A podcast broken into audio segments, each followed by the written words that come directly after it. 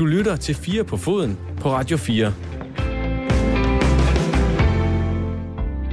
Da UEFA i oktober uddelte deres priser for sæsonen 1920, der sprang særligt trænerprisen i mine øjne. Det kunne nærmest se ud, som om der var sket en fejl, at en computer var kommet til kun at vise tyske flag på skærmen. Bayern Münchens Hans-Dieter Flick, bedre kendt som Hansi, vandt prisen, efterfulgt af Liverpools Jürgen Klopp, det unge trænerfænomen Julian Nagelsmann fra RB Leipzig, og ikke mindst Thomas Tuchel, der nu er skiftet til Chelsea, kun godt en måned efter han blev fyret i PSG. Læg dertil, at tyske trænere to år i træk har vundet Champions League, og der begynder at tegne sig et billede af en tendens. Er de tyske trænere i virkeligheden bare Europas bedste lige nu? Og hvis ja, hvorfor? I den kommende time, der zoomer vi helt ind på Flick, Klopp, Nagelsmann og Tuchel, deres inspiration, deres ophav, deres stil og deres filosofi. Velkommen til Fire på Foden. Og det er jo time to i dag, hvor vi øh, altså som sagt går helt tæt på et øh, tema, og øh, altså i den næste time beskæftiger os helt tæt med de her, særligt de her fire tyske træner, men altså også øh, lige præcis den skole, der har uddannet dem, set i sådan overført betydning. Goddag til dig, Anila Muminovic. Goddag, goddag. Journalist med øh, tysk fodbold som øh, et af specialerne, kan vi godt sige. Du øh, følger Bundesligaen tæt for forskellige medier, men særligt Mediano, hvor du laver en øh, fremragende podcast sammen med øh, Nicolai Lisberg. Tak for det. ja, men det var da i hvert fald så lidt. Vi kan lige så godt starte øh, med at rose lidt her, så er jeg sikker på, at der er, der er god fleksibilitet i løbet af timen, hvis jeg så der er på alle mulige umulige opgaver. Vi kan lige starte med dig. Altså, hvem er egentlig den mest spændende af de her fire trænere, jeg lige øh, bragte i oplægget? Altså Tuchel, Klopp, Nagelsmann og, og Flick. Hvem er du sådan mest fascineret af? Nej, men jeg synes, jeg synes, de alle sammen har et eller andet. Altså man kan jo sige, Klopp og Flick er jo lidt den, den ældre generation af de moderne trænere, Ah, mens, mens de to andre, især Julian Nagelsmann, sådan er det helt nye hotshot, hvis man kan kalde det på den måde. Og, øh, hvis du spørger mig sådan spændende, og sådan, hvem, hvem der kunne tage det næste skridt, så, så, så kan man jo sige, at det er Nagelsmann, fordi de andre har taget skridtet op til, til, til den absolute top. Det har Nagelsmann jo så trods alt ikke, øh, selvom Abel Leipzig er ved at sådan etablere sig i, på den europæiske scene, så mange han vel også til at tage det afgørende skridt op på, på en af de største klubber. Så, så, jeg, så jeg går med ham, måske, så måske også er det nemme valg i forhold til at vælge det, det spændende nye navn. Den, øh, den kan vi i hvert fald godt få snakket igennem den over de næste 55 minutter. Så er jeg rigtig glad for at sige uh, goddag til dig også, Kjell Bordinggaard. Goddag. Du er øh, jo først og fremmest fodboldtræner, øh, men i dag også ekstern rådgiver øh, i Bundesliga-klubben øh, Leverkusen, hvor du blandt andet, øh, og nu må du rette mig, hvis jeg siger forkert, fordi vi har snakket om det nogle gange, men du rådgiver blandt andet om den sportslige og strategiske retning i klubben. Øh, ja. Hvem, nu spurgte jeg Anila om, hvem der var den mest fascinerende. Hvem er sådan din, øh, hvem er du mest fascineret af de her fire, fire, fire navne? Og jeg vil tage en, der er endnu nemmere end Arnella, så vil jeg næsten sige uh, Klopp, fordi han måske lige nu er på uh, noget nær toppen af sin øh, managerkarriere. Men grunden til, at jeg vælger ham, det er, det er fordi jeg har jo jeg har fulgt ham i øh, tygt og tyndt, havde jeg sagt, på, på hans opstigning i Bundesligaen. Men netop det år, øh, jeg var i Tyskland i Mainz som assistenttræner for, for Kasper Julemand, der fik han jo et ordentligt dyk, og ved juletid lå Dortmund faktisk til nedrykning. Øh, og jeg synes, derfra øh, har han taget nogle øh, gode personlige valg, og erkendt, at hans øh, leading by character, der var han nødt til at samle noget af det op, som de to unge måske har øh, til overflod, Tuchel og, og Nagelsmann, nemlig en stor teoretisk øh, nysgerrighed og indsigt. Øh, det synes jeg, han har fået koblet på. Ikke fordi han selv tager vare på det hele, men fordi han har været dygtig til at hente øh, de kompetencer ind i sit trænerteam. Jeg synes, det er noget af det, der kendetegner øh, verdens bedste træner, at de bevarer en nysgerrighed, øh, og ikke tror, de har alle svarene. Og der synes jeg, Klopp har, har været rigtig spændende at følge. Og vi kan jo starte med det helt åbenlyse spørgsmål, altså når vi nu taler om den her, hvad, hvad jeg jo ser som en tendens, især fordi vi ser øh, titler øh, til de her trænere. Vi ser også, øh, som sagt, den her, den her øh, coachingpris blev simpelthen lige sådan en øjenåbner for mig, hvor jeg tænkte, gud, det er da egentlig rigtigt. Altså, det er, de, det er dem, der bliver prikket på skulderen, når de store klubber skal, øh, skal finde nye trænere. Så blev, altså Tuchel, der var det jo, lå det jo mere eller mindre i kortene hele tiden, at han ikke ville komme til at gå arbejdsløs længe. Der var nærmere folk, der talte om, øh, udenlandske journalister talte om, jamen, hvilken klub fyrer først deres træner, så de kan få fat i Tuchel nu, hvor han er ledig. Og det er jo en helt omvendt måde, det har man vel sidst set ved, øh, ved Pochettino, øh, den argentinske træner, der kom fra Tottenham, men hvor der alligevel skulle gå relativt lang tid, før han så fik et, øh, et job. Men kan man, er der tale om tilfældigheder, eller er der tale om en, faktisk en tendens bare på det overliggende plan, når vi ser de her tyske trænere øh, øh, sidde så massivt på, på trænertronen, Kjeld, hvis vi starter hos dig? Jeg tror, der er sådan en, øh, en betydelig del af månedens smag over det.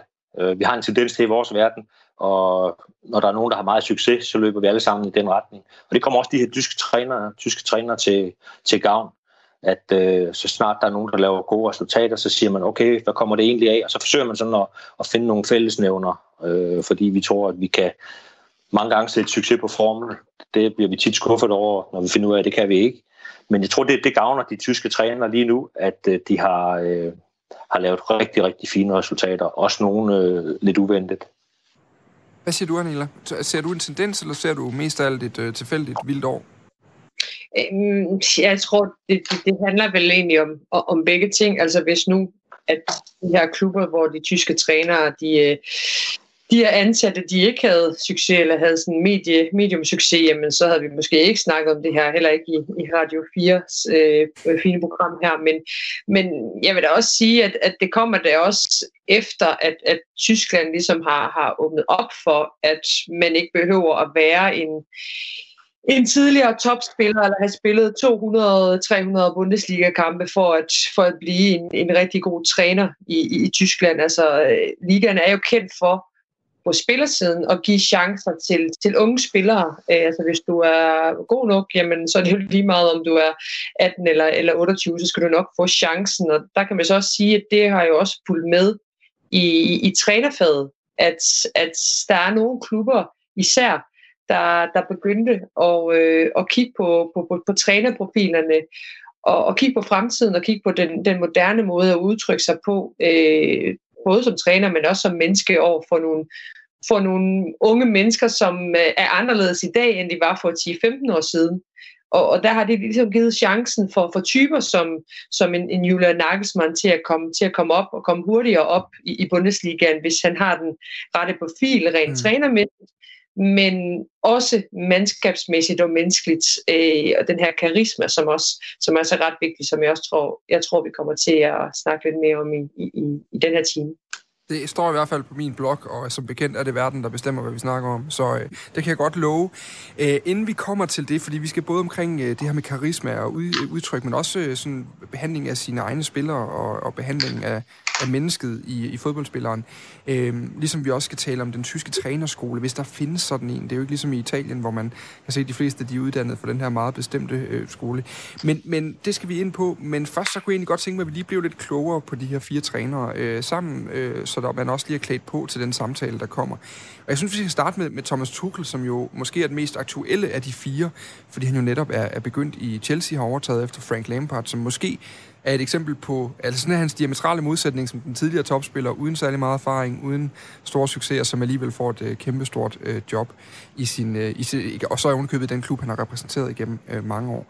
Øh, Tuchel, han er 47. Øh, hans egen karriere øh, var sådan sekunda-agtig, kan man vist godt sige. Øh, han har øh, spillet i Stuttgart og Kickers og SSV øh, Ulm. øh, men til gengæld så har han som træner haft øh, øh, lige gået fra, fra Augsburgs reservehold til at have Mainz, øh, Dortmund, PSG og nu altså øh, Chelsea i en karriere, der har varet siden øh, 2007.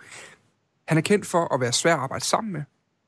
Det er i hvert fald noget, man tit støder på. Altså, øh, man siger, det var det, der kostede ham jobbet i Dortmund. Han kom på kant med ledelsen, øh, og noget af det samme har man set i, i PSG, hvor der ikke altid har været øh, kys og roser i luften mellem ham og, Leonardo, øh, der har været sportschef der. Så han så kendt som en taktisk klog træner, øh, er blevet sammenlignet meget med Klopp, fordi han har taget noget, der minder om samme vej, og, og, øh, og, og, og så er det her med, med gegenpres, der er også noget, der går igen. Det var sådan lige nogle basale ting. Hvis man kigger på hans arbejde, kender du nu skal sidde, du har lavet masser af træneranalyser, for ikke at sige træneruddannelsesanalyser også. Hvad er det så for nogle ting, du, øh, du først lægger mærke til på en, på en, på en træner som Tuchel? Ah, det er hans teoretiske tilgang han har aldrig været bange for at, at tage nogle nye skridt og afsøge andre områder for at sige, er der noget, vi kan hugge her, at jeg kan putte ind i min træning. Øh, han har taget forskellige universitetskurser og uddannelsesforløb og taget det ind.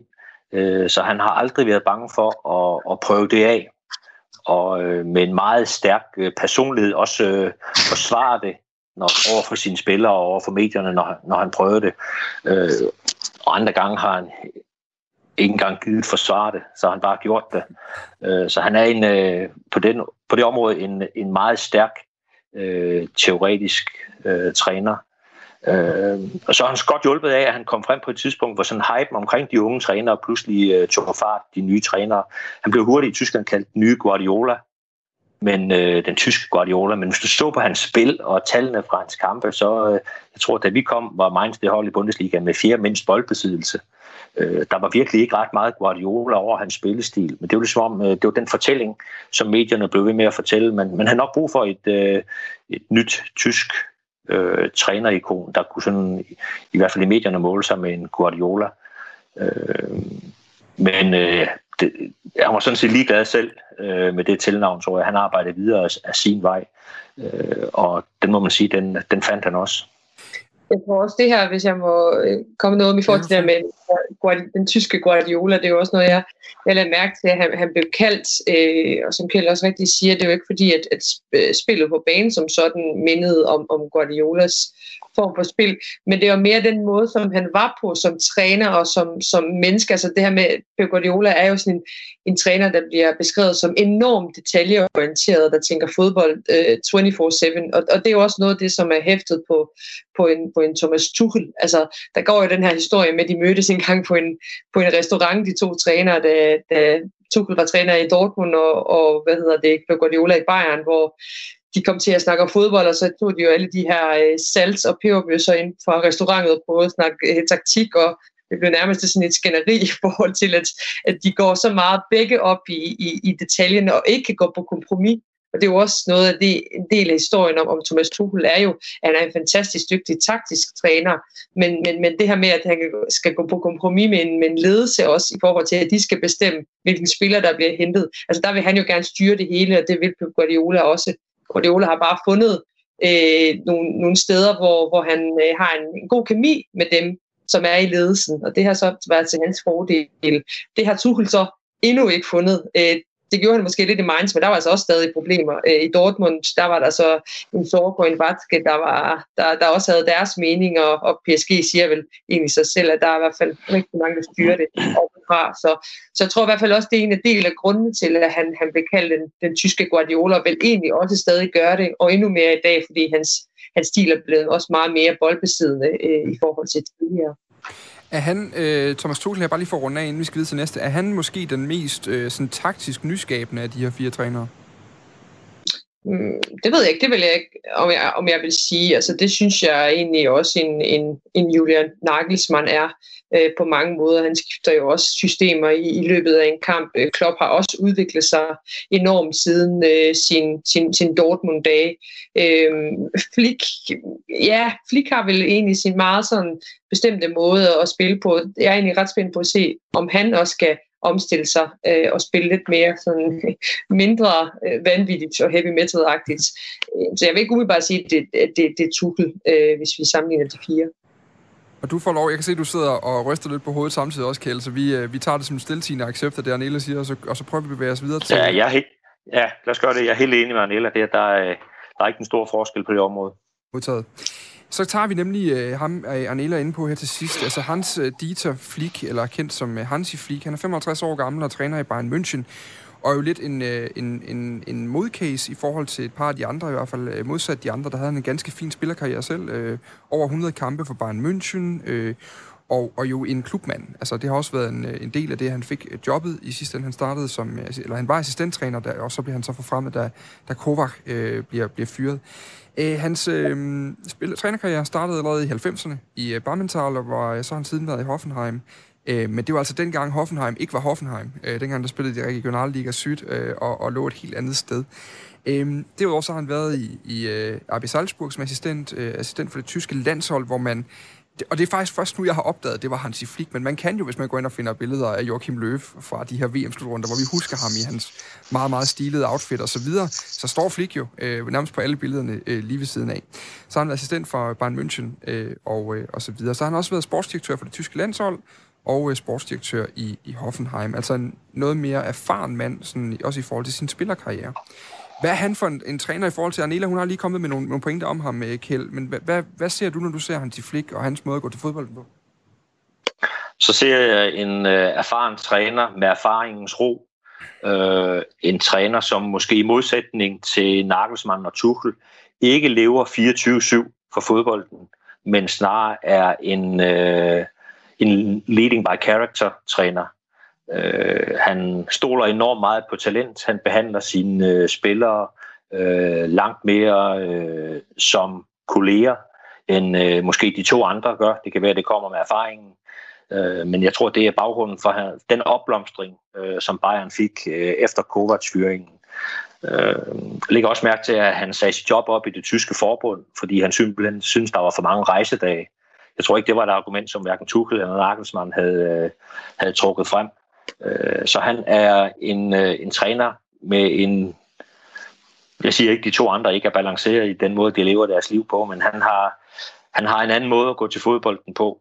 Øh, og så fordi han selv er tidligere spiller, så har han også måske lidt mere tillid til talent. Og sige, at den gruppe af spillere, jeg har her, har så meget talent, der er grænser for, hvor meget jeg skal styre og koreografere. Øh, vi sætter nogle rammer op, og så øh, stoler han på, at spillerne løser spillet hen, øh, hen ad vejen. Øh, og det øh, ser ud til at, at blomstre i en, i en klub som Bayern for.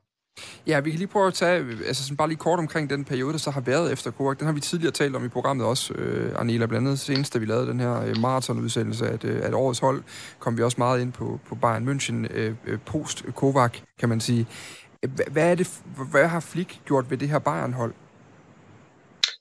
Altså, jeg tror, i første omgang gav han dem en, en selvtillid, som, øh, som mange af de her spillere, de, de manglede, da, da, da Kovac blev fyret i, i november 19 efter det her 5-1 nederlag til Frankfurt. Og så installerede han egentlig den måde, som et, et tophold i Tyskland og et tophold i Europa skal spille. Altså, de skal ikke øh, reagere, de skal agere. Øh, og det er jo også noget, som han, man kan sige, hans spillerkarriere i Bayern München, øh, det er, der har han haft et plus. Altså han ved jo godt, at øh, hvordan mentaliteten er i Bayern. Altså det, det er jo ikke nok bare at vinde 1-0. Altså man skal, man skal underholde. Det er i hvert fald blevet sådan, øh, øh, hvad hedder det, de sidste ja, 10-15 år, især efter Jupp Heynckens, han, han tog over øh, i, i slutningen af, af nullerne. Så, øh, så der, der vidste han jo også godt, at der skulle, der skulle ændres nogle ting. Øhm, og så gjorde han også det. Han ved jo også godt, at der er nogle spillere på det her hold, som, som, som har en højere stemme end, end andre. Blandt andet en Thomas Müller, som, som Kovac helt øh, parkeret ude på, på, på bænken. Så, mm. så, så der, sådan, der, der var mange ting, han lige sådan skruede, skruede på. Og, øh, og det vigtigste er nok i forhold til fra en spiller, spillerside, er jo, at han havde en klar strategi, han havde en klar plan, men han var, øh, han var parat til at lytte øh, til spillerne. Øhm, så han tog nogle input ind, men, men så lavede han også en klar strategi og sagde, det er sådan og sådan og sådan, vi skal spille. Øh, alle har en chance, men, men hvis I følger det, som jeg siger, øh, så, så, så skal det nok gå. Så øhm, jeg tror, det er den her respekt, at også han, han fik fra spillerne fra start af, det gjorde, det gjorde underværker for ham øh, i, i de første måneder. Er der noget at tilføje til, til Flick, Kjeld Borninggaard, vi skal have med øh, i vores beskrivelse af ham? Jamen, bare lige i, i forlængelse af det, jeg sagde, det Arnelle også lige har sagt, øh, tilliden til, til spillerne. Altså, når du skal møde Düsseldorf, så bruger du ikke de to sidste træninger på at træne defensiv organisation, når du træner i Bayern München. Der tabte han en stor del af spillerne øh, i de to sidste træninger op til den kamp Kovac. Øh, og der har Flick forstået, at det her det er spillere, som vil udtrykke sig øh, som spillere. Det er for Müllers Boateng til dels øh, tidligere verdensklassespillere, som ikke var færdige, som han fik tændt igen ved at behandle dem øh, forskelligt, netop for at behandle dem ens. Øh, og det kræver måske nok erfaringens ro, og den har han. Ja, jeg synes også, at det er vigtigt at sige, at, at han er jo også en type, der siger, at du må gerne sige mig imod. Altså, du må gerne være uenig med mig, men, men det er ikke ens betydende med, at jeg tager det med, og vi bringer det videre til næste kamp. Så jeg tror også, den der åbne kommunikation fra, fra både, hvis du er en, en Thomas Müller over 30, men også en, en, en Musiala, som er, som er en ung knægt og talent, at, at alle er velkommen til at snakke med ham, men det er ham, der er chefen. Det er ham, der tager, der tager den sidste øh, beslutning i sidste ende.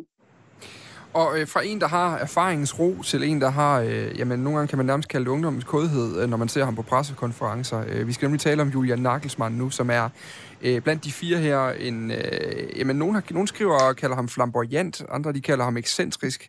Han er i hvert fald en, en karakter, og det har han været, siden han som 27-årig øh, fik sin øh, første post som cheftræner for det fremadstormende Hoffenheim, som altså ikke var et regionalliga sydhold øh, på det tidspunkt, men tværtimod var blevet øh, øh, forvandlet på grund af øh, penge fra, fra storsponsorens side til, til, et, øh, til, til et større øh, projekt.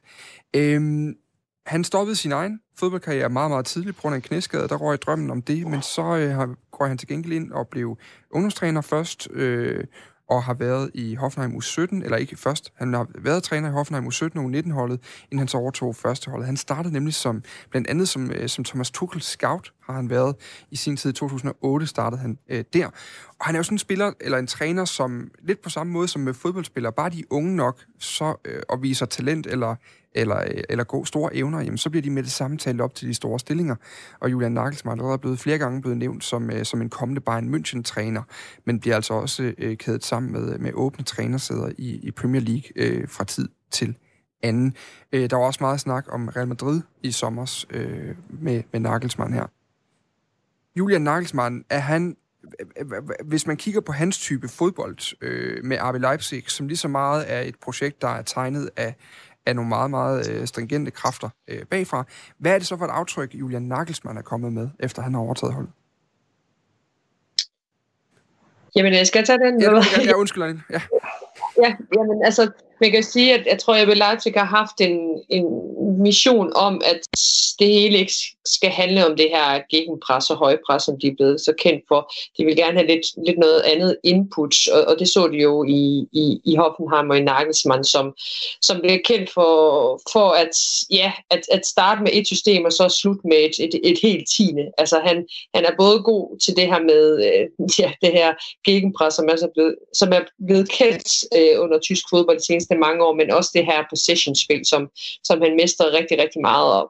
han er jo en type, der, der ligesom er kendt for at være meget, meget detaljeret, og så stoler han også rigtig meget på, på teknologi. Altså, han, han har jo haft den her kæmpe skærm på træningsbanen i Hoffenheim, som han bruger til, til træningerne, både for sig selv, men også for spillerne, for at vise dem, hvad de gør rigtigt og forkert. Så, øh, så, så det er sådan en type, de har fået ind, som, som, som ved, hvad han kan, og, øh, og, og kan en masse ting, men han er også en type, som øh, hvad skal man sige, ikke er bange for at anerkende, når han laver fejl. Altså han, han er en meget, meget selvkritisk type, og det, jeg tror også, det er en af, en af grundene til, at han er kommet så hurtigt frem øh, på, på trænerfronten i, i Tyskland. Altså han vil hele tiden gerne udfordres, og det vil RB Leipzig jo også mm. som en klub. Så derfor har de jo fundet hinanden øh, rigtig, rigtig godt, og indtil videre har det jo været en, en, en god succes, må man sige en ny generation trænere er han måske en del af her, øh, Julian Nagelsmann, Kjell Bordinggaard. Hvad, hvad, hvad kendetegner ham som, som trænertype? Uh, hans uh, kærlighed for, for spillets teori og hans evne til at omsætte det uh, på sin hold. Uh, jeg synes, det har været meget slående at se, hvordan uh, RB Leipzig identitet, fodboldfilosofi har ændret sig over årene.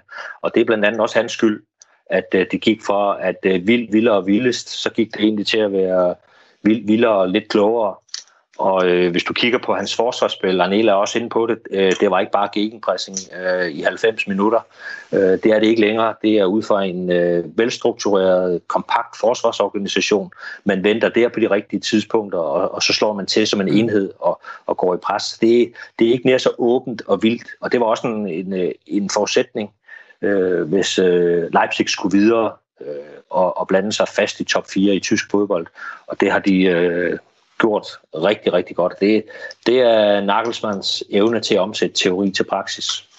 Ja, så er han jo også, skal man sige, en af de her øh, unge trænere, som er rigtig god til at connecte med, med, med yngre spillere. Altså sådan, øh, jeg tror det er også det, det der, der gør, at, at, at Bundesligaen ligesom gerne vil have de her unge trænere frem, frem i verden. At, at, som jeg også sagde i starten, at, at, at det er det er en liga med, med mange unge spillere, især i RB Leipzig, der, der har de jo en, en politik med, at de meget gerne vil have yngre spillere, som de så kan sælge videre. Mm. Og der, der er det bare vigtigt at have en, en træner, som, som, som, som har en god kommunikation, som er karismatisk øh, og, og kan connecte med de her, med de her yngre spillere. Altså øh, den kommunikative del øh, i at være træner nu til dags er bare, bare altså den er kæmpestor. Øh, den er fundamental. Så, så det er jo også noget af det, som, som jeg er sikker på, at Leipzig også har kigget på, da de, da de besluttede sig for, at, at de gerne vil have, have Nagelsmann. Så altså, teoretisk er han jo helt, helt fantastisk, men, men også på den her, på den her ja, kommunikative del. Hvad siger du? Ja, man management, som man også taler om. Vi runder af med Jürgen Klopp, og jeg tænker, det er ham, vi behøver at sige mindst om. Altså, øh, han har efterhånden øh, øh, altså, ganske, ganske, på flag, ganske flot vis øh, selv sat, sat de ord, der skal sættes på, hvem han er som, øh, som træner. Men han, øh, han har over 300 kampe for Mainz som spiller fra 1990 til 2001, hvorefter han øh, stoppede karrieren og blev øh, Mainz cheftræner. Dengang der var man øh, fast inventar i anden Bundesliga. Klopp han rykkede dem så op øh, i sin fjerde sæson i klubben, øh, rykkede med dem ned igen og tilbragte endnu en sæson i anden Bundesligaen øh, rykkede dem faktisk ikke op igen, men bliver alligevel hentet af, af, af Borussia Dortmund. Han har også været i Mainz fra 2001 til 2008, Dortmund øh, fra 8 til 15, og så øh, Liverpool siden 15 faktisk. Og der har han så vundet øh, to tyske mesterskaber med Dortmund. Nu har han også vundet mesterskab med Liverpool og en øh, Champions League-titel. Det eneste spørgsmål, jeg egentlig vil stille omkring øh, Klopp, det er, han bliver jo, øh, du ved, det er jo, det er jo ham, hvor der hænger flest floskler ved, eller i hvert fald flest, øh, flest øh, faste øh, begreber ved. Altså det er heavy metal football og, og gegenpres og alle de her ting, vi har hørt øh, brugt et utal af gange i hurtige analyser rundt omkring. Kjeld Borlinggaard, hvis man ser på Klopp, øh, den oprindelige Klopp er nu den Klopp, du ser i dag i, i 2021. Hvad, hvad har så ændret sig? Hvor er han henne nu? Ja, det vil måske ikke for den, der bare følger spillet overfladisk, ikke er så tydeligt, det er, at han har udviklet øh, sin spillestil. Hans fodboldfilosofi er den samme, men han døde med at få den udtrykt rigtigt og have succes med den i Bundesligaen til sidst. Øh, men det har han, som jeg også sagde indlægsvis, fået styr på. Han har nogle kompetencer i trænergruppen nu, som hjælper ham øh, med det. Øh, skal man rose Klopp, så har han været rigtig dygtig til at vælge klubber, hvor øh, det han står for, den person han er, øh, det passer som fod i hose, både i Dortmund og i Liverpool. Øh, og skal man rose de bestyrelser, der har ansat ham, så er det, at de har fundet en, der passer nøjagtigt til den klub, øh, de gerne vil være, og som de historisk måske også har været. Jeg synes, der er et, øh, et helt vidunderligt øh, match mellem ham og øh, Liverpools identitet. Og øh, der gik jo heller ikke lang tid, selvom han ikke havde kun succes og ikke kun vandt i starten i Liverpool, men fansene tog ham til sig uanset hvad, fordi han passede så godt til den identitet, som Liverpool øh, gerne vil have. Øh, så jeg synes, han er, hans styrke er, at han er så tydelig, at øh, det må være meget nemt for bestyrelserne i, i de rigtige klubber at, at pege på ham, når man skal have nye træner. Det, det er lidt noget andet med nogle af de andre. Tuchel for eksempel er måske sådan stadigvæk lidt, øh, et, lidt, øh, et valg, hvor man siger, ja, øh, vi ved, at han er dygtig, men passer han lige ind til det, vi gerne vil. Der mangler han stadigvæk at udvikle den tydelighed, Tuchel, synes jeg. Den har Klopp en masse. Han er vel også en, en, træner, der godt kan gå på, på kompromis, som Tuchel måske har, har lidt svære ved, men man skal ikke tage fejl af Klopp. Altså, det kan godt være, at han, Øh, ser karismatisk ud, og det er han jo også, øh, og han er sådan en, en likeable type, men, men han er jo også en, en, en træner, som, som stoler på den måde, som han gerne vil spille på, selv når der kommer de her dårlige faser. Nu har Liverpool så også haft en, hvor der var nogen, der satte spørgsmålstegn på den måde, ved den måde, som de spiller på. Altså, det bringer mig også tilbage til den dårlige sidste sæson, han havde i Dortmund, øh, det første øh, efterårssæson, hvor de var nede omkring øh, nedrykningsstregen. Der var der jo også medieeksperter, der sagde, ah, skal du ikke til at spille lidt mere defensivt, og, og det her heavy metal fodbold, altså er, er vi ikke ved at være over det? Og det blev han jo sur over, fordi han vidste jo godt, at det var ikke det, der var problemet. De havde jo også nogle skader, øh, blandt andet til Matsumis og Aubameyang. Øh, og han blev jo ved med at, at stole på hans stil, men bare skrue lidt på nogle knapper. Lidt, lidt eller det, som han, ikke gør, han gør i Liverpool lige nu. Som han, han er, er han sådan lidt første krise, kan man sige, efter de nåede toppen. Så, så det er en type, som gerne vil dele sin viden sammen med andre, og gerne vil have folk omkring sig, som kan give ham noget input, hvor han kan gå på kompromis, men samtidig er han jo også bare en type, der bare ved, hvad han gerne vil. Du lytter til 4 på foden på Radio 4. Og vi har netop været igennem gennemgang af de her fire tyske trænere, som vi primært fokuserer på i den her time af Fire på Foden. Det handler altså om uh, Jürgen Klopp, som vi senest talte om, uh, Julian Nagelsmann, Hansi Flick og uh, Thomas uh, Tuchel. Det gør vi, fordi de er fire trænere, der på hver deres måde øh, har øh, indtaget i hvert fald spotlightet i, øh, i fodbold Europa, og, øh, og altså øh, endt øh, fra 1 til 4 på en øh, liste over altså årets træner, øh, som UEFA lavede fra sidste sæson. Det er ligesom det, der er kron. Noget, der så er interessant, det er at kigge på, om det, Tyskland har gjort noget specielt rigtigt, om de har proppet et eller andet i vandet øh, dernede, eller hvad de har gjort siden, at de her trænere dukker frem lige pludselig og indtager den ø, største scene øh, på samme tid.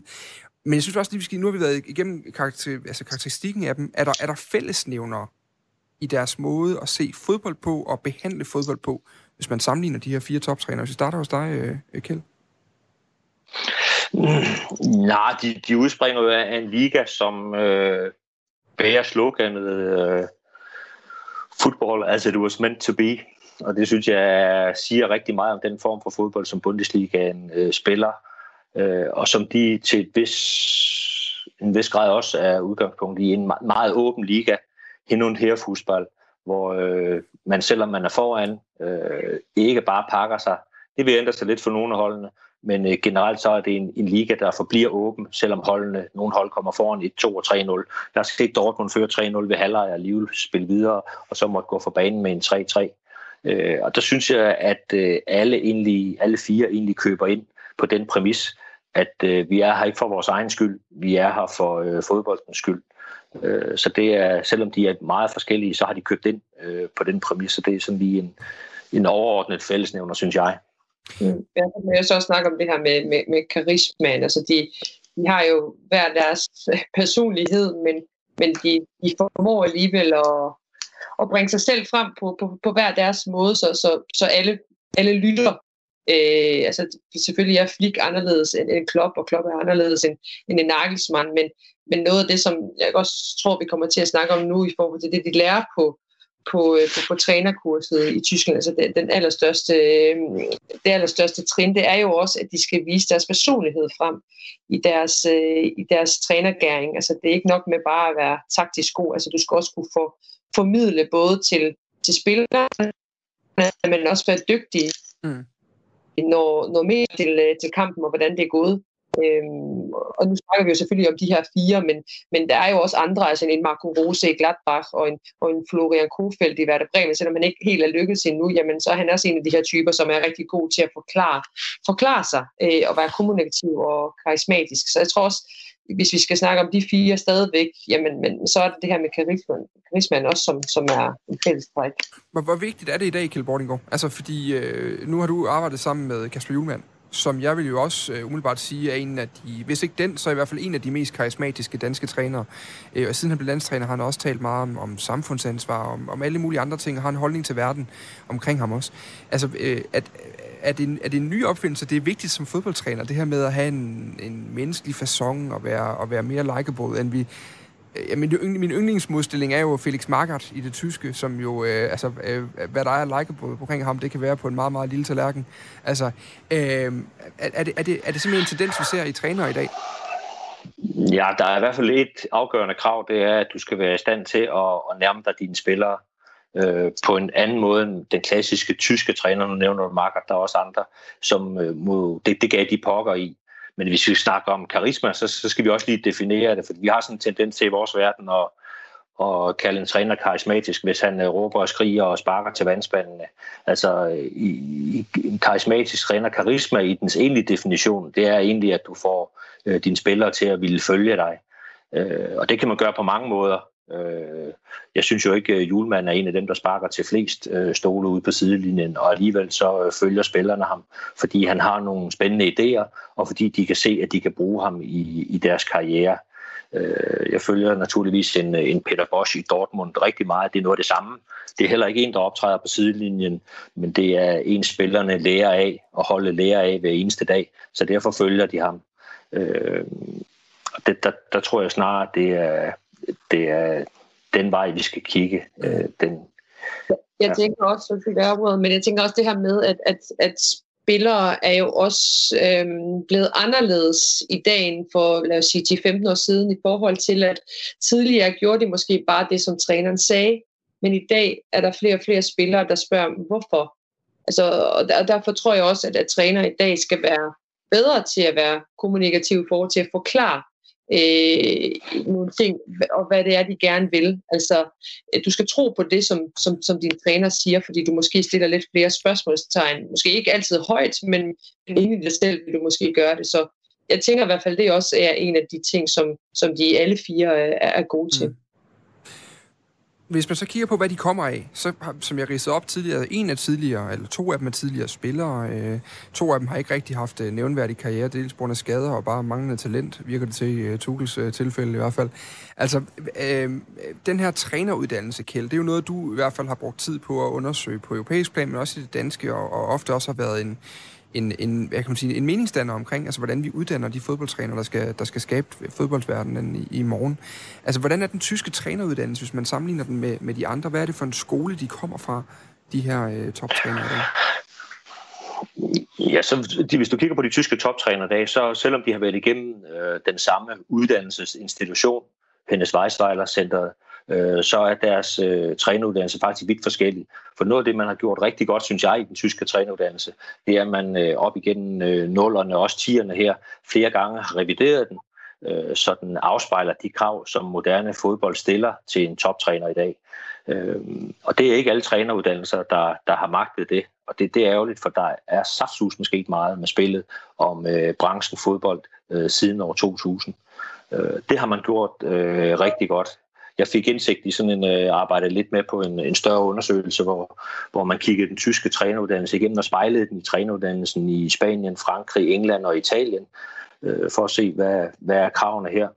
Øh, og der var man ret hurtigt, øh, blev man ret hurtigt sporet ind på, at den personlige udvikling, øh, jeg tror også, vi har været inde på det tidligere, evnen til øh, at formidle sine idéer øh, på en måde, så, øh, så spillerne forstår dem og tager dem til sig, øh, men også arbejde med sine øh, svage sider øh, og sin personlighed. Mm. Øh, og det, er, det synes jeg, man har gjort godt i den tyske trænuddannelse, og så skal man øh, lægge mærke til, at den både i omfang og i faglige krav er noget mere krævende end øh, de fleste træneruddannelser, blandt andet den danske og den engelske. Hvordan, det, det faglige krav, det her det er jo virkelig dit øh, ekspertiseråd. Det er sådan noget, jeg øh, elsker at tale med dig om til, til baggrund også, fordi vi har så god indsigt i de her forskellige træneruddannelser. Men, men hvordan, altså, vi andre, der har gået i det almindelige skolesystem med eksamener og skriftlige opgaver og sådan noget, når du siger de faglige krav, hvad er det så øh, defineret som? Øh, jamen i, i, mange, eller i flere træneruddannelser kan du egentlig klare dig med at forklare dit eget koncept. Øh, men i den tyske træneruddannelse, der bliver der virkelig stillet spørgsmålstegn øh, ved, ved, ved det, du laver. Og øh, der er, det er ikke tilfældigt, at Nagelsmann og, og Tuchel kommer ud som teoretisk enormt stærke trænere, fordi de har været igennem hele den, øh, hele den skole. Øh, jeg har lige siddet sammen med en, der lige er, er blevet færdig på det seneste hold, øh, fodboldlærer i, i Tyskland, og det er et ganske omfattende program, øh, de er igennem. Og det er sådan noget, vi i Danmark, når vi er samlet på vores øh, trænerseminar, så bliver det kaldt nørderi, hvis vi øh, bliver for teoretiske i vores snakke. Men øh, dernede, og det er det samme i, i Frankrig og Spanien i øvrigt, der er det simpelthen en forudsætning for at blive toptræner, at øh, du er i stand til at, at, at forklare spillets teori. Og, og det, det kan de her trænere, som tyskerne laver. Så uddannelsen er nok bedre end de fleste steder i Europa det er vel også en, en, en uddannelse, uden at jeg er 100% ind i den, men det er noget, jeg, som, som jeg har læst om, er jo også, at de bliver udsat, altså, sat i nogle situationer, som, som er presset, øh, og som, som de så kommer ud for. Altså det kan både være en, en omklædningsrumsnak, eller en, en presseseance med, med 25 journalister, der, der stiller en masse spørgsmål. Altså Kjeld, det er vel også nogle kommunikative ting, som de skal være rigtig, rigtig gode til, som de også lærer praktisk på de her, øh, på de her kurser. Ja, altså, så skal man, lige, så skal man i den forbindelse huske, at det UEFA øh, bestemmer jo mange af emnerne, så nogle af de ting, du nævner her, det er også noget, man snuser til i de andre træneruddannelser, blandt andet den danske, men det er, som du siger, langt mere intenst øh, i den tyske og, og langt mere krævende. Og øh, du får jo også en, øh, en karakter til sidst, som bliver øh, offentliggjort, øh, så der er, der er pres på de her trænere. Ja, der har, der har Julen Nagelsmann vist stået fået 12, så vidt jeg husker.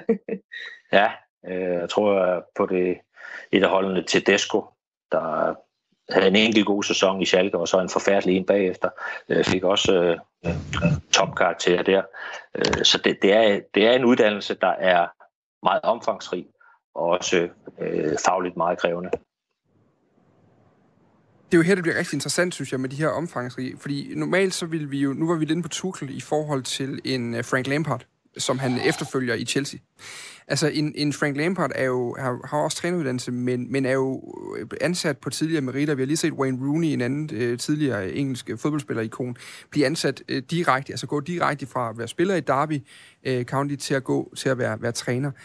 Altså, kan man i højere grad end tidligere sætte en, øh, et, et lighedstegn mellem, at en, en dygtigt uddannet træner bliver også en god træner bagefter? For det har ikke altid virket til, at det var det, der nødvendigvis passede ind i fodboldens mekanismer. Nej, det, så, så let er det desværre ikke. Øh, det må jeg sige. Altså, pludselig rammer virkeligheden, Og øh, et er at stå i et, øh, på en træningsbane med sine kolleger og vise sine ting, eller på lavere niveau, men at få vurderet hver eneste øh, øvelse øh, af en kigger eller en bildjournalist, og, og de spillere, du pludselig får, øh, får mellem hænderne, har måske været igennem en, øh, en Guardiola eller en anden toptræner. Øh, der er helt andre krav, der skal honoreres der. Øh, så jeg ved godt, det leder efter en formel på en dygtig træner, men den, den er svær at finde. Det ville være et kæmpe skub, hvis jeg kunne levere den efter programmet i dag, Kjeld. Det skal du forstå. Ja. ja. Men jeg tror i hvert fald også, men i Tyskland altså, har fundet ud af, at, at øh, hvor man tidligere sagde, at okay, du, du skal være en, en, en stor spiller, før, før du kan blive en, en stor træner, jamen det, det er man jo gået væk fra. Altså, jeg kan da huske, at i, i, i de tidligere dage, jeg tror det var i, tilbage i 2000, der var der jo de her veteranspillere, som Jürgen Klinsmann, øh, Mathias Sammer og Andreas Købke, der, der fik deres øh, trænerlicenser med, med sådan en hurtig kursus øh, på, på FB's øh, trænerakademi. Altså, de dage er jo langt, langt væk. Altså, det, det kan du bare ikke i dag, på grund af, at du har et, du har et stort navn. Øhm, så, så, så, på den måde er der jo nu, i hvert fald nogle ting i Tyskland, der har, der har ændret sig. Så hvis en, lad os sige, en, en Thomas Müller, som, øh, som bliver kaldt øh, assistenten på banen for, for Hansi Flick, gerne vil, blive, gerne vil blive træner, når han er færdig med sin karriere, jamen så kan han ikke bare gå hen og få en lynkurs. Altså han skal også igennem de her, de her trænerkurser, som en, øh, som en Miroslav Klose for eksempel også har været igennem. Så det er i hvert fald sket, der er i hvert fald sket det skifte i, i Tyskland øh, siden øh, ja, 2000 i hvert fald. Mm. Kan man, kan man tale om nu, i forbindelse med, med Andrea Pirlo, tidligere topspiller, han blev ansat i øh, Juventus, der blev det et, et stort øh, samtaleemne, det her med, at han lige var, han var knap blevet færdig på Coverciano, øh, skolen i, i Italien, øh, og havde kun lige nået at være ungdomstræner i en uges tid, øh, hvis mere er navnen gavn, inden han så bliver ansat som cheftræner i, i Juventus. Hvis man sammenligner den tyske trænerlands med de andre, bare for igen, for ikke at lede efter en, en formel på, for det lige er, som det er, men, men for at se nogle ting, altså er, er den foran i forhold til den italienske, i den, den spanske, den franske, den danske, den engelske osv., altså gør de nogle ting anderledes der, Kjell? Ja, så tror jeg, man skal kigge øh, på, på tiden efter øh, den beståede fodboldlærereksamen også, fordi der følger en, en slags mesterlærer. Mange af de her trænere har haft et længere forløb øh, på akademierne, hvor de er blevet skolet og har øh, gået op af, af meget dygtige trænere, de har kunne lære af. Så jeg vil sige, øh, et, den gode uddannelse, to, mesterlærer, og så tre, så kommer strukturen i de tyske klubber også øh, de unge trænere i møde. Øh, beslutningstagerne, øh, kender træneren. Der er en sportsdirektør, det er der typisk ikke i en engelsk klub, det er der i en tysk klub. Der er en sportsdirektør, der har fulgt den her unge træner i en overrække, måske haft øh, udviklingssamtaler med ham øh, og set hans daglige arbejde en gang imellem. Så en sportsdirektør i Tyskland kender navnen på U17-træneren, eller U15-træneren øh, og U19-træneren, og, og lægger planer for ham. Det sker jo ikke i England. Øh, beslutningstagerne, som typisk er en bestyrelse, øh, de fyrer manageren, og manageren kendte måske godt øh, en ungdomstræner, en dygtig ungdomstræner fra akademiet. Men den, der beslutter, hvem der skal være efterfølger, kender simpelthen ikke navnet øh, på de her trænere. Så tre, strukturen kommer også de unge tyske trænere øh, til, øh, til hjælp. Og det, så lander jeg på det fjerde punkt. Mm. Derfor får de også muligheden. Øh, og, og det er helt afgørende, at de får muligheden på det rigtige tidspunkt. Øh, så jeg tror, det er det, at det tyske system er rigtig godt for unge tyske trænere. Anela, det her med muligheden er interessant, fordi det tror jeg også, vi to har talt lidt om på et, på et tidligere tidspunkt. Altså, jeg sad med en, og vi kommer tilbage til det, men for jeg har lige et par fordomme, vi lige skal prøve at kigge på, og se om vi kan aflive eller bekræfte, men, men jeg havde nok en, en, en, en tese om, at øh, i Tyskland, det er bare landet, hvor, hvor tyske trænere får chancen, hvor man foretrækker dem langt frem for udlændinge, og hvor, og hvor det er det, der ligesom er den gældende regel. Og da jeg synes, jeg sad og kiggede på, på listen over de nuværende trænere, så var det sådan cirka 50-50 i Tyskland, altså i Bundesligaen af, og hvem der var tyskere, og hvem der var øh, udlændinge, også øh, øh, aldersmæssigt. Altså det var ikke nødvendigvis unge trænere alle sammen. Holder den den her, den her øh, tilgang til, at man i Tyskland bare foretrækker egne trænere, eller gerne vil udvikle dem i forhold til andre lande, tror du? Jeg tror mere, det er fordom omkring, at man gerne vil have tysk, tysktalende trænere. Øh, altså, du ser for eksempel en, en Peter Bosch i, i Bayer Leverkusen, han, han, han er jo fra Holland, men han snakker jo, han snakker jo tysk, så det, det har altid været sådan en, en fordom, som, som har hængt ved øh, tysk fodbold. Jeg synes egentlig stadigvæk, den, den holder, øh, holder fast. Altså, Bo Svensson er jo også et godt eksempel på, på, på en træner, der får muligheden, som, som også snakker tysk. Øh, så, så jeg tror ikke, det er, det er fordi, at de bare gerne vil have tyske trænere frem. Altså, de skal jo være dygtige nok, og hvis de ikke er dygtige nok, og klubberne ikke vurderer, at de er det, jamen så kigger de selvfølgelig udlands. Øh, de kigger måske øh, ja, mere på, på også øh, et, et land som Østrig eller, eller, eller Schweiz, som, som også er tættere på øh, rent øh, kulturelt, men, men især måske øh, på Østrig, hvor, hvor der er en, en klub, der hedder Red Bull øh, Salzburg, som er rigtig, rigtig innovativ og øh, moderne tænkende, og der kommer også nogle af de mest hvad skal man sige, øh, største talenter rent øh, trænermæssigt. Så, så jeg vil sige, at øh, det er mere det tyske sprog, man måske kan, kan være mere fordomsfuld omkring. Kjeld Bordinger, du ser det jo heldigvis, det er jo en sjælden gave, at vi har en dansker, der, der ser det så meget fra klubvinklen i, i Tyskland, fordi du sidder med omkring nogle strategiske beslutninger. Nu har I jo en relativt stærk træner i Peter Bosch, som jeg ikke går ud fra, at vi får uh, nogle sensationelle overskrifter ud om, at på vej ud for at blive skiftet ud i dag. Men, men hvad, hvad er det for nogle ting, du oplever, der bliver lagt vægt på, når du sidder og taler med, med direktørlaget i, i, i Leverkusen, når man taler trænerprofiler, og man taler måske endda kommende trænerprofiler, man skal støtte på, på vejen igennem uddannelsen osv.? Ja, så er det faktisk ikke øh, den, øh, den vanskeligste proces og den vanskeligste snak at tage, netop fordi man en gang for alle har defineret, hvad er den her klubs fodboldfilosofi. Øh, fordi det øh, definerer spillestilen, øh, så er vi rimelig kloge på, hvordan vil vi gerne spille, og når vi er det, så dikterer spillestilen, hvordan vi skal træne. Og så kan vi allerede der begynde at snakke selve substansen. Øh, hvad er det for en træningsmetodik, øh, vi søger hos en træner, hvis han vil fremme den spillestil, der over tid så giver os den, øh, det udtryk og den fodboldfilosofi, som klubben bekender sig til. Mm. Så det er faktisk ikke, øh, ikke, ikke det sværeste. Det, man er, skal være rigtig glad for i, øh, i Leverkusen, det er, at man også har en, øh, en cheftræner lige nu i Peter Bosch, som også fordi han er hollandsk uddannet, tager ansvar for akademiet og for klubbens ved og vel og, og fremtid. Det er de færreste cheftræner, der, der tager det på sig. Øh, så jeg vil sige, jo hurtigere man kan blive afklaret og svare på to helt afgørende spørgsmål, øh, hvor vil vi gerne spille med, og hvordan har vi tænkt os at konkurrere, så bliver det hele meget, meget lettere. Og det, øh, det, kan, det har bare Leverkusen gjort, fordi det er en klub, der har været rigtig længe undervejs. Og så vil jeg egentlig gerne, et af de, altså vi har kun øh, 8 minutter tilbage, vi kunne sagtens bruge en time mere øh, på det her emne, og jeg vil sige, og så har vi ikke engang bevæget os uden for Tysklands grænser endnu, inden vi begynder at tale om andre øh, træner, øh, traditioner rundt omkring. Men jeg kunne godt tænke mig lige at komme ind omkring noget, fordi vi taler om cheftrænere her, og ikke om manager. Øh, ofte i hvert fald, øh, og, og primært i Tyskland, hvor man har den her sportsdirektør-tradition. Øh, det var også en af, en af de øh, mulige begrundelser, du pegede på, da vi talte sammen på forhånd, øh, Kjeld Vordinggaard. Hvad, hvad betyder det, det her med, at træneren har en isoleret opgave i, i cheftrænergærningen, og ikke skal bekymre sig om, om, om hvad kan man sige, den sportslige og strategiske udvikling? Ja, det giver, det giver mulighed for en helt anden fokus på det, der reelt øh, giver klubben værdi, nemlig øh, kvaliteten af det daglige arbejde. Øh, vi har også herhjemme forsøgt os med, med managerrollen, og det er gået skævt hver eneste gang, fordi man undervurderer både betydningen af cheftrænerrollen og betydningen af, af sportsdirektørrollen, hvis man forsøger at lægge dem sammen. Og det har engelsk fodbold slået rigtig, rigtig meget med. Det vil ændre sig derovre. Men du, du får øh, i sportsdirektørrollen også et beskyttende lag, mellem bestyrelsen, som ofte ikke har vanvittigt meget øh, indsigt i, i spillet, og at man godt kan tage tre kampe og stadigvæk være en dygtig træner. Øh, så du får øh, ofte mere kontinuitet, ro øh, i, i, på trænerposten, og også lidt mere kvalitet, fordi øh, sportsdirektøren i mange tilfælde har en, en god øh, faglig baggrund.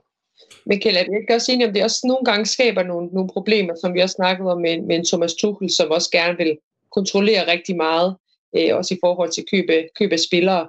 Øh, der kan jo godt opstå nogle problemer, hvis han gerne vil involvere sig mere med det, der foregår på ledelsesgangene, at der kan man clash mere. Og lige nu er der også en situation faktisk, at en type som Hansi Flick, som vi måske ikke troede var, øh, var, var på den måde. Øh, han er jo også, i hvert fald ifølge medierne nede i Tyskland, øh, lidt på clinch med Hassan Salihamidzic, som han, øh, som han i hvert fald indirekte ikke mener har, har gjort et godt nok job i forhold til øh, sommerens transfervindue. Og det kan man jo måske godt se indirekte på banen, hvor Hansi Flick ikke bruger de spillere særlig meget, som Hassan Salihamidzic har hentet. Og lige nu er der jo lidt snak om, jamen skal Hansi Flick overhovedet så fortsætte? Hvem vælger man så? Er det Salihamidzic eller Hansi Flick? Så på den måde kan der jo også godt opstå problemer, tænker jeg, hvor, øh, hvor træneren øh, gerne vil øh, ja, være mere med i den proces. Jo, og det, det, er, det er jo der, man som træner virkelig skal overveje, hvad er det for nogle kampe, jeg tager, hvad er det for nogle krige, jeg tager. Øh, for det kan jo også godt være, at træneren har ret i, at øh, det ikke er en øh, Salihamidzic, der skal have det sidste ord, eller i det mindste skal tage træneren med på råd, når der bliver valgt en spiller. Så, så den konflikt, øh, den kan egentlig opstå øh, fra, fra begge positioner. Øh, og det er ikke nemt. Det, det er bestemt ikke nemt. Øh, men øh, jo oftere sportsdirektøren selv har valgt en træner, øh, jo bedre går det som regel. Jeg har øh, her til sidst har jeg faktisk lige skrevet nogle øh, fordomme op, som jeg tænker måske kan vi give et lille øh, sådan los i slutningen af det her program her, for lige at se, øh, om der er noget, vi skal have tjekket af. Og det, og det er jo noget af det, vi snakkede om, både med, jeg snakkede med begge to på forhånd, det er, at der er mange hurtige analyser af de her ting. Altså, fordi det er sådan en klassisk journalistisk ting, at man ser fire tyske trænere på, et, på en sejrskammel, eller en, der står ved siden, eller tre, der er ofte kun tre pladser på en sejrskammel, kan man sige, men så den fjerde, der står ved siden af, og så ser man, hov, der må være noget i gære her. Nu er det de tyske trænere, som er, som er, som er vilde, og reelt set, så kan der øh, godt være tale om en, en korrelation, i stedet for en øh, kausalitet i det tilfælde. Jeg synes, vi er kommet rigtig godt omkring, hvad man i hvert fald skal være varsom på, men, men jeg vil gerne lige skyde nogle af jer stedet efter her. Vi kan lige starte med et øh, ja eller nej, så kan vi se, hvad, hvad vi skal snakke mere om. Men den første, den er, at Tyskland er simpelthen bedre til at satse på unge tyske trænere, og det må så være set i forhold til de konkurrerende nationer. Anela? Ja, det kan man vel godt sige, at, øh, at de seneste år har vist, at, at, man, øh, at man gør det i, i, i Tyskland måske mere end, end i andre lande. Men, men man ser også en tendens nu i andre lande, at, at man begynder, begynder at gøre det. Kjeld? Nej. Øh, Tyskland har øh, fire træner under 40 år i Bundesligaen, og ja, det er fire gange så meget som i, som i Premier League, hvor det kun er Arteta, der er under, under 40. Men øh, Spanien og, og Frankrig øh, har samme høje faglige niveau i træneruddannelsen som, som Tyskland, og der kan du også ret hurtigt få en, en chance. Traditionelt set, så er tyske trænere bare nogle øh, hårde ordnung mod sign typer uden særlig stor forståelse for, at det er mennesker, de arbejder med. Kjeld? Nej, ikke længere. Øh, det er i hvert fald en fordom. Modtaget, det var kort. det, det, det tror jeg, vi kan være meget, meget, meget enige i, at det er, Ja, det er en kæmpe fordom. Øh, det kan da godt være, at der er nogle typer, der, der er sådan, men de holder godt nok ikke, øh, ikke særlig længe. En lille binote, det er sådan lidt, sådan lidt ekstra, man lige kan kaste ud på siden her, det er, at jeg sad i forbindelse med det her program og skulle research på nogle af de inspirationskilder, de her trænere har nævnt igennem tiden. Og en øh, mand som Folker Finke vil jeg næsten ikke sige mere om, men man skal virkelig gå ind og se de interviews, der er med ham. Og man skal gå ind og se en øh, bestemt kamp, hvor hans øh, Freiburg-hold i 1994 spiller mod øh, Bayern München. Det er i august 94. De vinder 5-1 Freiburg. Og øh, jeg har aldrig nogensinde set Bayern-spillere se så rådvilde ud i den, som i den kamp der. Det er simpelthen folk at finde, der på forhånd har besluttet sig for, vi kan ikke slå det her hold, så vi kan lige så godt bare have det sjovt. Så han har sendt Freiburg-holdet i fuld angreb, og simpelthen øh, lavet gegenpres og heavy metal, til det står derude af ørerne. Og de her Bayern-spillere, de aner ikke, hvad det var, der ramte dem, før de er øh, bagud øh, med, med, med et par nul på et tidspunkt. Den er, det, det, er bare lige for at sige, det er alle de inspirationskilder, vi desværre ikke fik tid til at komme omkring, men dem, øh, dem synes jeg, vi skal komme omkring. Han har i hvert fald ikke nødvendigvis kun ordning mod sejl. Den sidste, Klopp, Nagelsmann og Tuchel får langt, og det har jeg ikke taget flik med, for han er stadig ny i det her øh, game her, men øh, Klopp, Nagelsmann og Tuchel, de får meget mere hype, end deres evner retfærdiggør, men kun fordi de er likable og karismatiske på preskonferencer. Nej, det vil jeg ikke sige, de gør. Det synes, jeg synes det er helt sikkert, at de træner har bevist over for, for os og omverdenen, at, at det, er, det er the real deal. Øh, især en, en, en, en Jürgen Klopp, synes jeg, som, som, har, som har taget to to forlærende klubber til, til, til toppen igen, det, det, det, det, det tænker jeg at, at nej. Og det, det er jeg enig i. De, de, får ikke, øh, de får ikke for meget, ikke på den baggrund, men de får måske lige et par gram for meget hype, øh, når man tager i betragtning, at de har væsentligt større spillerbudgetter, end øh, dem, de konkurrerer med, typisk tror jeg, det fortsætter det her. Altså, nu, øh, nu talte du lige kort, Anela, om uh, Marco Rose, som vi faktisk også godt kunne have brugt noget tid på i dag, fordi der også bliver talt rigtig meget om ham, ham og hans tilgang til spillet. Uh, og så er der så alle de andre typer uh, i Bundesligaen, som ikke nødvendigvis er tysk nationalitet, men som også uh, ser, ser spændende ud. Inklusive en Peter Bosch i Leverkusen, som man må nok må sige er et relativt etableret trænernavn også på, på det europæiske niveau efterhånden. Altså, fortsætter det her? Er der, er der nogle strukturer på plads, der gør, at vi også de næste 5-10 år kommer til at tale om tyske trænere som en eksportvare? Og det, det er et tavligt spørgsmål, ja. skal jeg huske at sige nu, fordi der, der, der er under et minut tilbage, så det er, det er sådan et, et kort svar, jeg beder om. Jamen, lad mig kigge hurtigt. Det, det, det tror jeg, fordi de, øh, de hurtigere tilpasser sig nye forhold. Spanske og franske trænere har den store ulempe, at de taler normalt kun et sprog, og det er deres eget. vi tager det, det tilsluttende lig fra Anina Mominovic. Så runder vi til gengæld ordentligt af, fordi jeg er simpelthen så glad for, at I to havde lyst til at være, være en del af den her diskussion i dag. Jeg er i hvert fald blevet meget klogere, og det plejer heldigvis også at betyde, at der er nogen, der har haft, i hvert fald haft mulighed for at blive klogere ude på den uh, anden side af højtalerne. Tusind tak til dig, Kjeld Bordinggaard. Velkommen. Altid. Altså uh, træner og uh, konsulent i Bayern Leverkusen. Uh, og tusind tak til dig, Anila Mominovic. Ja, selv tak. En fornøjelse. Journalist, uh, blandt andet med Bejleren til Mediano og DR. Nu er der nyheder her